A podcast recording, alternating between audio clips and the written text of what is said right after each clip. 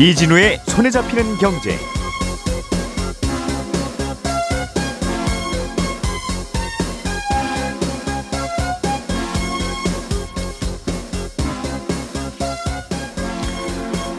안녕하십니까 이진우입니다. 매달 발표되는 소비자 물가 지수에서 어, 변동성이 큰 농산물 에너지 가격은 빼고 다시 한번 소비자 물가 지수를 계산해 본 그런 물가를 근원 물가라고 하는데요. 올해 1월부터 7월까지 우리나라의 근원 물가가 외환 위기 이후에 가장 큰 폭으로 올랐습니다.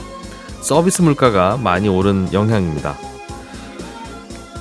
전 세계 여러 나라들의 장기 국채 금리가 요즘 계속 오르고 있습니다. 그 중에서 미국 국채 10년물 금리는 4%를 넘어서 14년 만에 최고치에 근접했습니다. 이렇게 국채 금리가 오른다는 건 앞으로 사람들이 금리가 더 오를 것으로 예상한다는 뜻이고요. 너도나도 싼 금리의 국채를 시장에 내다 팔려고 한다는 뜻입니다. 기록적인 폭염으로 피해가 잇따르자 관련 보험 상품도 다양해지고 있습니다. 오늘은 이 뉴스들을 자세하게 정리해 보겠습니다. 8월 8일 화요일 손에 잡힌 경제 바로 시작합니다. 우리가 알던 사실 그 너머를 날카롭게 들여다봅니다. 평일 아침 7시 5분 김종배의 시선 집중.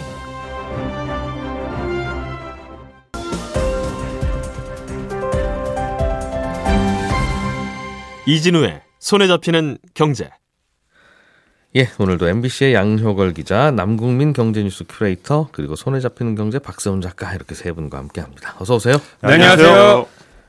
자, 양효걸 기자님, 네. 음, 요즘 물가 뭐 많이 오르는 건 알고 있는데 네. 근원 물가라고 해서 조금 다시 계산을 해보면 네. 농산물 가격, 에너지 가격은 이건 뭐 매달 춤을 추니까 네. 요거 좀 빼고 어, 네. 계산을 해본 근원 물가가 황- 상당히 많이 오르고 있다는 거네요. 네, 맞습니다. 음. 이 7월 소비자 물가 상승률, 그러니까 전체 소비자 물가 상승률은 2.3%로 2%대 안착했는데요. 네. 하지만 이제 사실 주변을 지금 둘러보면 물가 잡혔다고 보긴 좀 무리가 있습니다. 음. 특히 이제 외식 물가, 먹거리 물가 위주로 가파르게 이제 오르고 있는데요. 어제 의미 있는 통계가 하나 나온 게 올해 들어 7월까지 이제 코어 인플레이션 이 1년 전 같은 기간보다 4.5% 오른 것으로 나타났습니다. 예. 예, 코어 물가, 그러니까 우리말로 근원 물가 지수는 아까 말씀하신 것처럼 이 농산물이나 석유류 이런 것들이 이제 가격 변동폭이 크기 때문에 이걸 제외한 물가를 얘기하는데 유가는 결국 어, 우린 다 수입해오기 때문에 나라 밖에서 결정될 수밖에 없고요. 변동폭도 매우 큽니다. 네. 농산물도 뭐 날씨나 기후에 따라서 농사가 망칠 때도 있기 때문에 가격이 크게 변하고 그래서 이 휙휙 변하는 거 좀 빼고 진짜 물가를 좀 보자는 게 이제 근원 물가인데 예.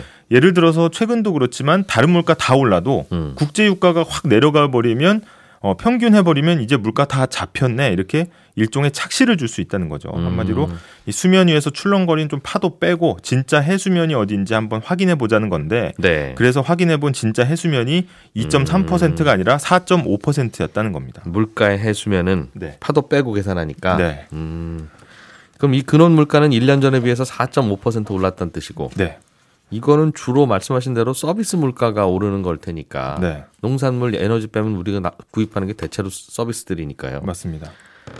그러면 음, 이거는 잘 내려가지는 않을 거 아니겠습니까? 짜장면 값이 어떻게 내려가요? 네, 그렇죠. 이게 한번 오르면 이제 약간 하방으로 경직성을 가지고 있는 게 특징인데요. 음, 아, 98년 외환위기 직후에 6.8%까지 이제 근원 물가가 오른 게 이제 최고치인데 네. 이번에 4.5%가 바로 다음입니다. 그래서 사실 이제 근원 물가가 IMF 때나 2008년 글로벌 금융위기 때처럼 위기 상황이 아니면 대부분 1에서 2%대 머물렀었거든요. 그래서 예. 4.5%는 굉장히 이례적인 거다 이렇게 볼 수 있고 표면적으로 보면 이제 외식 물가, 먹거리 물가 가장 영향을 크게 미쳤고 어, 우크라이나 러시아 전쟁 원자재 가격도 여전히 이제 고공행진을 하고 있습니다. 근데 어, 사실 이제 견고한 인플레이션이라고 부르기 때문에 장기적인 물가 추세를 좀 짐작해 볼 수 있고 우리가 이제 운동할 때도 코어 근육이 중요하다고 하지 않습니까? 그래서 이 코어 인플레이션이 상당 기간 지속될 수 있다는 우려가 나오고 있는 겁니다. 음.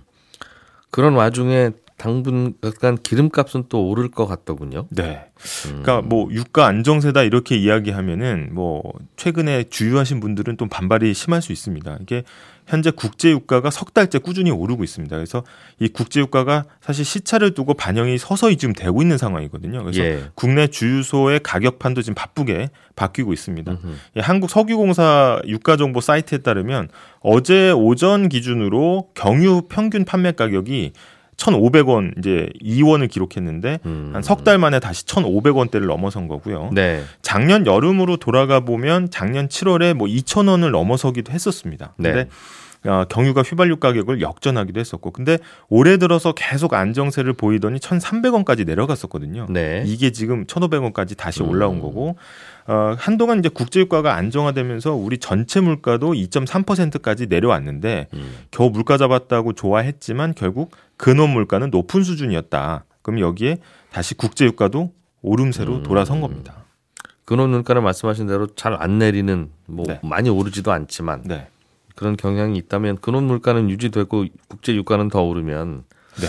물가가 더 오를 수도 있겠네요 앞으로도. 네, 맞습니다. 음. 그래서 현재 우리가 주로 수입해다 쓰는 두바이유가 87달러를 넘었거든요. 배럴당. 네. 이제 90달러 곧 돌파할 거라는 이야기가 나오고 배럴당 100달러를 넘볼 수도 있다는 전망이 나오고 있습니다. 그래서 국제 유가가 사실 오르는 이유를 좀 따져 보면 수요 측면에서는 그동안 이제 코로나 이걸로 억눌려 있던 수요가 고금리와 경기 둔화로 한 번 더 눌려 있다가 이게 휴가철을 맞아서 터져 나왔다는 분석이 나오고 있고요. 음. 이게 휘발유와 항공유에서 이제 수요가 급증하고 있다는 게 좀 이런 분석을 뒷받침해 주고 있습니다. 예. 공급 측면에서 보면 이제 주요 산유국 모임인 이제 OPEC 플러스의 감산이 또 수개월째 지속되고 있고 앞으로도 잘 안 바뀔 걸로 예상이 되기 때문에 음. 앞으로도 어, 지속될 거다 이런 전망이 우세합니다.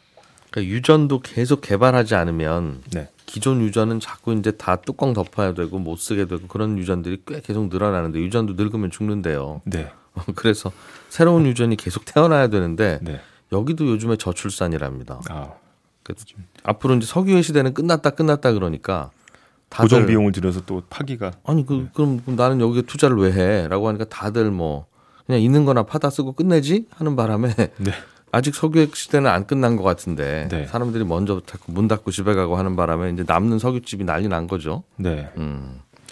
아무튼 아무튼 배경은 이해가 되는데 이러면 정부 입장에서는 이거 물가도 잡아야 되고 여러 가지 고민거리가 많은데 정책 쓰기가 쉽지 않겠어요. 네. 그래서 이제 자연스럽게 주유소에서 시선이 머물다가 정부의 유류세 인하 조치로 지금 쏠리고 있거든요. 음. 현재 적용이 되고 있는데 이 정부가 현재 유류세를 휘발유는 한 25%, 경유와 LPG는 한 37%씩 깎아주고 있습니다. 근데 지난 4월에 아, 지금 좀 어려우니까 상황이 넉 달 정도 더 연장해주자 해서 사실은 이달 중순에는 연장할지 말지 이걸 결정을 해야 되거든요. 예. 그래서 여기에 대해서는 전망이 엇갈리는데 지금 정부가 연말까지 현 상태로 가면 40조 원 넘게 세수 펑크가 생길 거다. 그러면 음. 예산 파행이 불가능한데 안정적인 세원이 중요한데 이 유류세를 계속 더 깎아주는 게 맞냐, 가능하냐 이런 이야기가 나오는 거고 그러면 아 8월을 끝으로 이제 이거 유류세 이제 인하 조치 끝내자 이런 전망이 나오는 거고 하지만 또 다르게 보는 시선도 있습니다. 아, 그때랑은 좀 상황이 다르다. 왜냐? 이 수해 폭염에 신선식품 먹거리가 이제 가격이 크게 뛰고 있기 때문에 정부가 아, 이 민생이 중요한데 이걸 외면할 수 있겠냐라는 이제 논리고요. 아, 지금처럼 물가가 다시 오르는 상황에서 기름값이 리터당 하루에 하루아침에 200원이 올라버리면 수직 상승하면 체감상 더 큰 부담이 올 수밖에 없다. 결국 세제 당국은 세수 생각하니까 그만 세금을 깎아줘야 되는데 만약 이걸로 물가가 더 가파르게 오르면 결국 경기를 희생해서 금리를 높게 유지해야 되고 그러면 경기는 더 나빠져서 세금은 더 안 거치고 그 세수 줄면 국채 발행해서 이 세수 메워야 되는데 하반기 국채 발행 들면 시장 금리 또 끌어올리고 그래서 이 악순환에 빠지는 거 아니냐 이런 걱정들이 나오고 있습니다. 그러게요. 자, 박 작가님이 준비해 오신 소식으로 넘어가 보죠. 네. 음, 미국의 국채 10년물 이게 이제 거래되는 시장이 있을 텐데 채권 시장에서 그렇죠. 여기서 형성되고 있는 10년물 금리가 계속 오르고 있다는 거는 네. 어, 이게 무슨 뜻입니까? 앞, 뭐 사람들이 앞으로 금리가 오를 것 같으니까 이제 어, 그러는 건가요? 그렇죠. 네. 최근에 미국 국채 10년물 금리가 4%를 넘었는데요. 올 초만 해도 3% 중반이었다가 꽤 빠르게 오르고 있거든요. 음. 국채 금리가 오른다는 건 예를 들어 계산하기 편하게 2년 후에 1만 원의 원금을 주는 국채가 지금 9,500원에 거래가 된다고 하면 음. 2년간 500원의 이자가 붙는 셈이니까 연 2.5%가 이 국채의 금리잖아요. 그런데 국채 매물이 많아지면 국채의 가격이 낮아져서 9천 원에도 거래가 됩니다. 2년 후에 1만 원의 원금을 주는 국채가 9천 원에 거래가 된다면 2년 동안 이자가 천 원이 붙는다는 뜻이니까 금리는 연 5%가 되거든요. 그러니까 2년 후에 만 원의 원금을 주는 국채의 가격이 9,500원에서 9,000원으로 내렸고 반대로 국채의 금리는 2.5%에서 5%로 올랐죠. 이럴 때 국채 금리가 올랐다고 표현하고 국채 가격은 내렸다고 설명을 합니다. 국채를 팔겠다는 사람이 많아서 매물이 많아지면 이렇게 국채의 가격은 떨어지고 반대로 국채의 금리는 오릅니다. 국채를 팔겠다는 사람은 돈을 꾸겠다는 사람이니까 네, 국채 사세요라고 하는 건 저는 돈이 필요합니다라는 거고 그렇죠. 돈 있는 사람들한테 사라고 해야 되는데 이자를 예전보다는 많이 줘야 팔리더라. 그렇습니다. 그런 얘기라는 네. 거군요. 반대로 많이 팔고 있다는 얘기도 이기도 하고요. 예. 미국 국채가 전 세계에서 가장 안전한 자산이라고 하긴 하던데 그러니까 거래도 잘 되고 사는 사람 파는 사람이 많을 텐데 네. 팔려고 하는 사람이 많다는 건 무슨 뜻일까요? 거칠게 말하면 사람들이 10년 후에 금리가 지금보다 더 높을 거라고 생각을 한다라는 겁니다. 예. 그 말은 연준이 지금 기준금리를 내리기보다는 오히려 올릴 가능성이 높고 많이 올리진 않더라도 지금 같은 고금리 상황이 계속 될 거라고 본다는 겁니다. 앞으로 지금보다 금리가 높아질 건데 지금 제시받는 수준의 이자율로 10년을 묻어둘 이유가 없다. 그러니까 이걸 팔고 다른 데 투자를 하자 라는 생각을 하는 사람들이 많아진다는 거죠. 시중에서 정기예금 6%, 정기예금 7% 이런 그 예금 상품 나오면 네. 내가 3년째 붙고 있던 이 3%짜리 정기예금은 그냥 깨거나 팔아버리자. 그렇죠. 굳이 장기를 묻어둘 이유가 없다고 생각을 하는 겁니다. 음. 여기에다가 또 지난 5월 말까지 부채 한도 문제 때문에 미국 정부가 발행을 못했던 국채들이 있거든요. 예. 근데 부채 한도를 늘리는 걸로 여야가 합의를 했잖아요. 그러면서 미뤄뒀던 국채 발행을 지금 대량으로 하면서 시장의 국채 공급이 늘었습니다. 음. 정리하면 앞으로 시중 금리가 더 오를 거라고 사람들이 생각을 하면서 국채를 팔고 있고 여기에 미국 정부가 국채 발행량을 늘려서 공급이 느니까 채권 시장에 매물이 많이 나오고 그러면서 국채 가격은 떨어지고 국채 금리는 오르는 겁니다. 사람들이 왜 앞으로 금리가 오르는 쪽에 베팅을 하죠? 즉 기준 금리도 이젠 올릴 만큼 올려서 네. 아유 올려도 한 번이겠지 뭐 이렇게까지 어떻게 올리겠어 하는 분위기인 것 같기도 하고. 그랬었습니다. 네. 근데 매달 발표되는 소비자 물가 지수를 보면요. 물가 상승률이 점점 둔화되고 있긴 하지만 노동시장 상황을 들여다보면 물가가 쉽게 안 잡힐 것 같아서 그렇습니다. 지난 주말에 고용보고서 하나가 발표가 됐는데 네. 비농업 부분에서 신규 고용이 19만 개 조금 안 되게 늘었거든요. 직전월인 6월에 21만 개보다 큰 폭으로 줄긴 했는데 물가 상승에 더 많은 영향을 미치는 시간당 임금은요. 전월보다 0.4%, 연율로는 4.4% 올랐습니다. 미국은 1980년대 이후 코로나 팬데믹 전까지는 연간 임금 상승률이 4%를 넘지 않았거든요. 근데 요즘은 4에서 5% 수준의 임금 상승률을 보이고 있는 겁니다. 근데 임금이 오르면 그게 다시 물가를 밀어 올리게 될 거고요. 최근에 또 국제 유가가 다시 오르는 추세거든요. 네. 그러면 소비자 물가는 다시 또 튀어 오를 수 있습니다. 그러니까 연준이 금리를 인하하기는커녕 다시 올릴 수 있을 거라고 시장은 보고 있는 다시 겁니다. 오를 거다. 네, 우리나라도 말씀 듣다 보니까 그 이런저런 유류세도 계속 깎아주고 있고 이런 상황이 계속되다 보면 네. 세수 펑크 나고 네, 세수 펑크 나면 돈을 안 쓰면 되는데 그럴 수는 없잖아요. 그럴 순 없죠. 그러면 국채 발행을 계속 늘릴 거고. 그렇죠. 그럼 우리나라 시- 채권 시장에서도 국채가 매물이 쏟아지면 네, 또 금리 올라가는 쪽으로 그렇습니다. 음, 작용을 하겠네요. 그렇습니다. 그리고 미국 국채 금리가 오르게 되면요, 우리 대출 금리가 돌고 돌아서 오를 수 있거든요. 우리가 대출 은행에 가서 대출을 받을 때 금리를 산정하는 기준이 되는 것 중에 하나가 은행에서 발행하는 채권 금리인데, 은행채. 네, 미국의 국채 금리가 오르면 바꿔 말해서 전 세계에서 가장 신용도가 높은 나라의 채권 금리가 오르게 되면 음, 그거보다 신용 등급이 낮은 곳들은 미국보다 이자를 더 준다고 해야 사람들이 채권을 삽니다. 네. 따라서 미국 국채 금리가 오르면 우리나라 은행들이 발행하는 채권의 금리가 오르게 되고 그러면 그게 돌고 돌아서 대출 금리 인상으로 이어질 수 있거든요. 음, 그게 우리가 미국의 국채 금리를 신경 쓰고 보는 이유입니다. 정리하면 채권 시장에서는 지금 미국이 기준금리를 더 오랜 기간 고금리를 유지하거나 여기서 더 오를 가능성도 있다고 판단을 하고 있고 예. 그렇게 판단하는 이유는 미국의 고용 시장을 볼 때 임금 상승률이 여전히 높고 국제 유가도 오르는 추세이기 때문에 물가 상승률이 쉽게 둔화될 것 같진 않은데 금리를 올려도 지금 미국 경제가 생각보다 괜찮더라. 라는 거거든요. 그러니 더 올릴 가능성이 있다고 보는 겁니다. 그리고 미국 국채 금리가 오르게 되면 돌고 돌아서 우리나라의 대출 금리도 오를 수 있다라는 겁니다.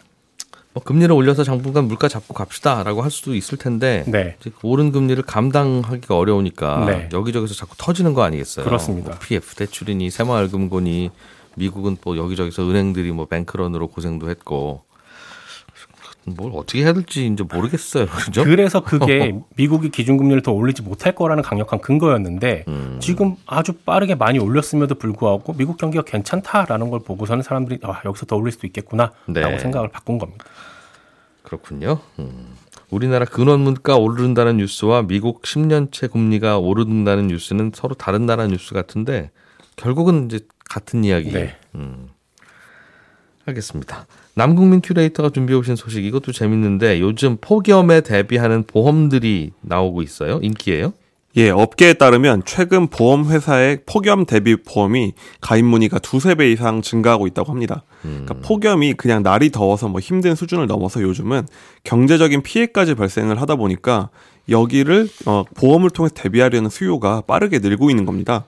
그러니까 폭염 보험은 크게 재산 손해를 대비하는 보험과 그 질병 발생에 대비하는 보험으로 구성되어 있는데요. 예. 현재는 손해보험 회사에서 판매하는 뭐 농작물, 가축재 대비 보험이 대표적인 상품입니다. 우리나라에서 팔리는 보험 말씀이죠? 예, 맞습니다. 음. 현재 국내에서 직접적으로 폭염 피해를 받고 있는 산업은 축산업계인데요. 네. 그러니까 정부에 따르면 최근 이어진 폭염으로 폐사한 가축이 한 24만 마리 정도 됩니다. 24만 마리나 폐사했어요. 예, 요즘에 뉴스에도 많이 안 나오는 규모인데 사실 상당한 오. 규모죠.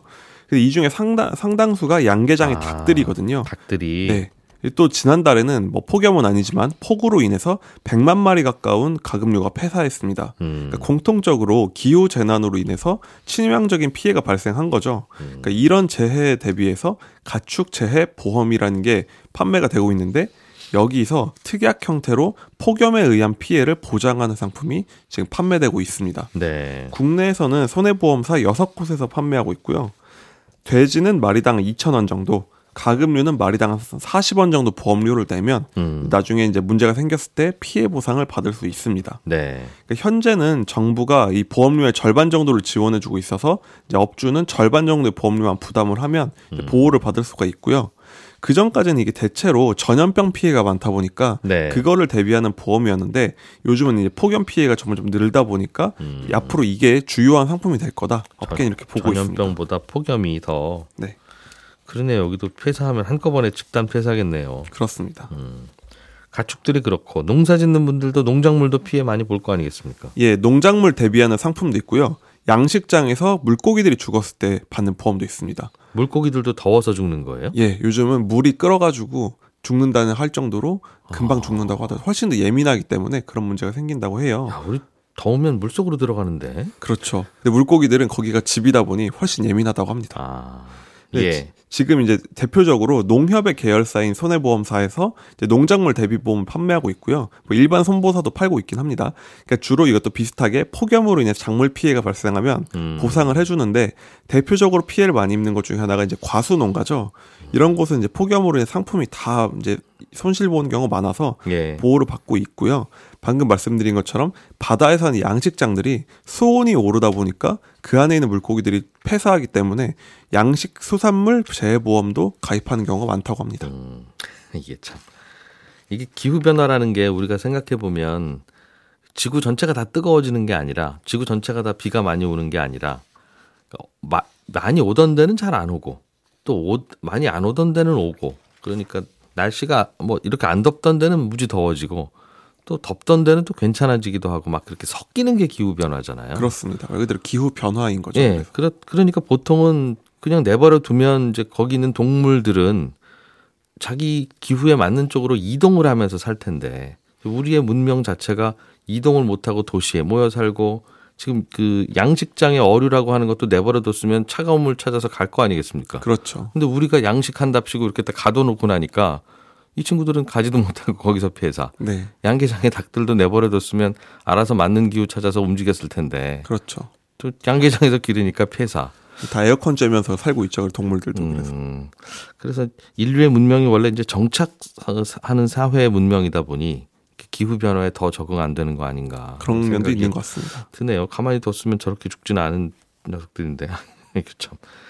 어, 오- 사람들도 더위 때문에 많이 힘들죠. 온열 예. 질환 때문에. 그렇죠. 요즘에 이것 때문에 사망한다는 뉴스도 나오는데 네. 이런 경우에는 지자체에서 제공하는 보험으로 보장이 되는 됩니다. 그러니까 시민 안전 보험이라는 게 있는데 이런 보험이 있었어 할 수 있는데요. 시민 안전 보험이요? 예, 이게 지자체가 상품을 가입을 해서 보험료도 지자체가 내면은 음. 그 지역 주민이면 자동으로 보장을 받는 보험입니다. 예. 지금 전국 250여 개 지자체 중에 한 두 곳 빼고 모두 가입돼 있어서 아마 이걸 듣고 있는 모든 분들이 알게 모르게 가입이 돼 있는 거죠. 음. 그러니까 지금 전국 지자체 다양한 상품을 직접 골라 가입을 하는데요. 구청장 군수가 가입하면 그 지역에 사는 지- 주민들은 다 가- 자동 가입이 그렇습니다. 되는. 네. 그런데 이 중에서도 몇 가지 지역 지자체 기준으로 보면은 폭염 대비 상품이 들어온 곳이 있습니다. 뭐 서울은 강남구, 도봉구 등 6개 지자체가 온열 질환 진단비를 보장해 주고 전국적으로 한 19건 정도가 이런 보장을 해 주고 있습니다. 진단 받으면 얼마 이렇게 주는 거네요. 그렇습니다. 실손이 아니라. 네.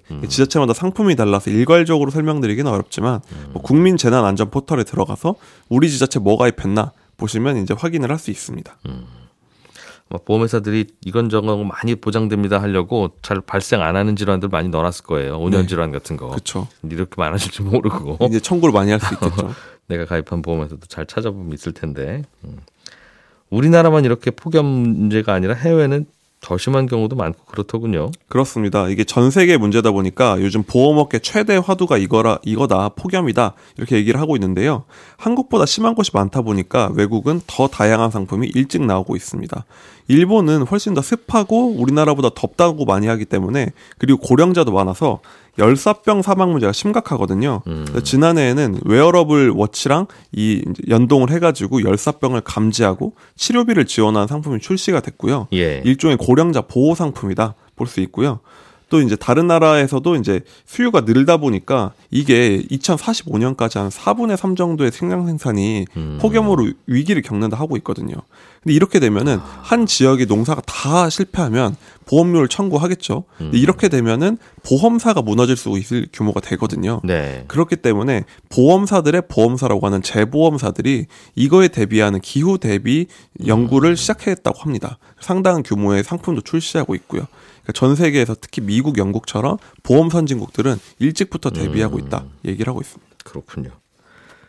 뭐 보험 상품이 잘 만들어지기만 하면 기후 문제로 갑자기 피해 보는 분들이 줄어들 것 같기는 해요. 이렇게 기후 문제라는 게 바로바로 적응할 수 있는 게 아니라 우리는 국경도 움직여야 되고 아니 저 북쪽으로 가서 농사 지으면 될 것 같은데 못 가고 그러면 그 농민들은 갈 곳 없는 거잖아요. 그렇죠.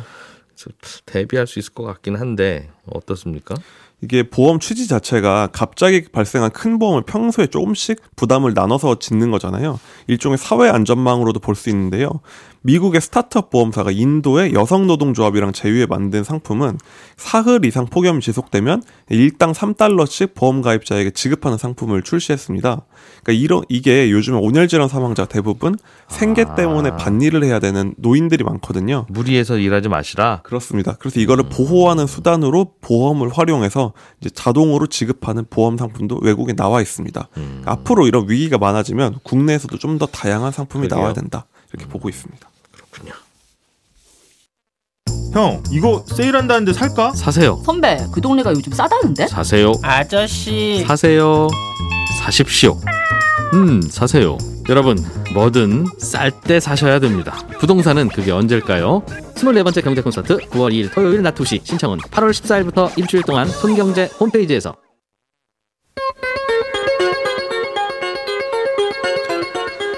예, 저희는 내일 아침 8시 30분에 다시 모여서 또 경제 뉴스 재미있게 전해드리겠습니다. 이진우였습니다. 고맙습니다.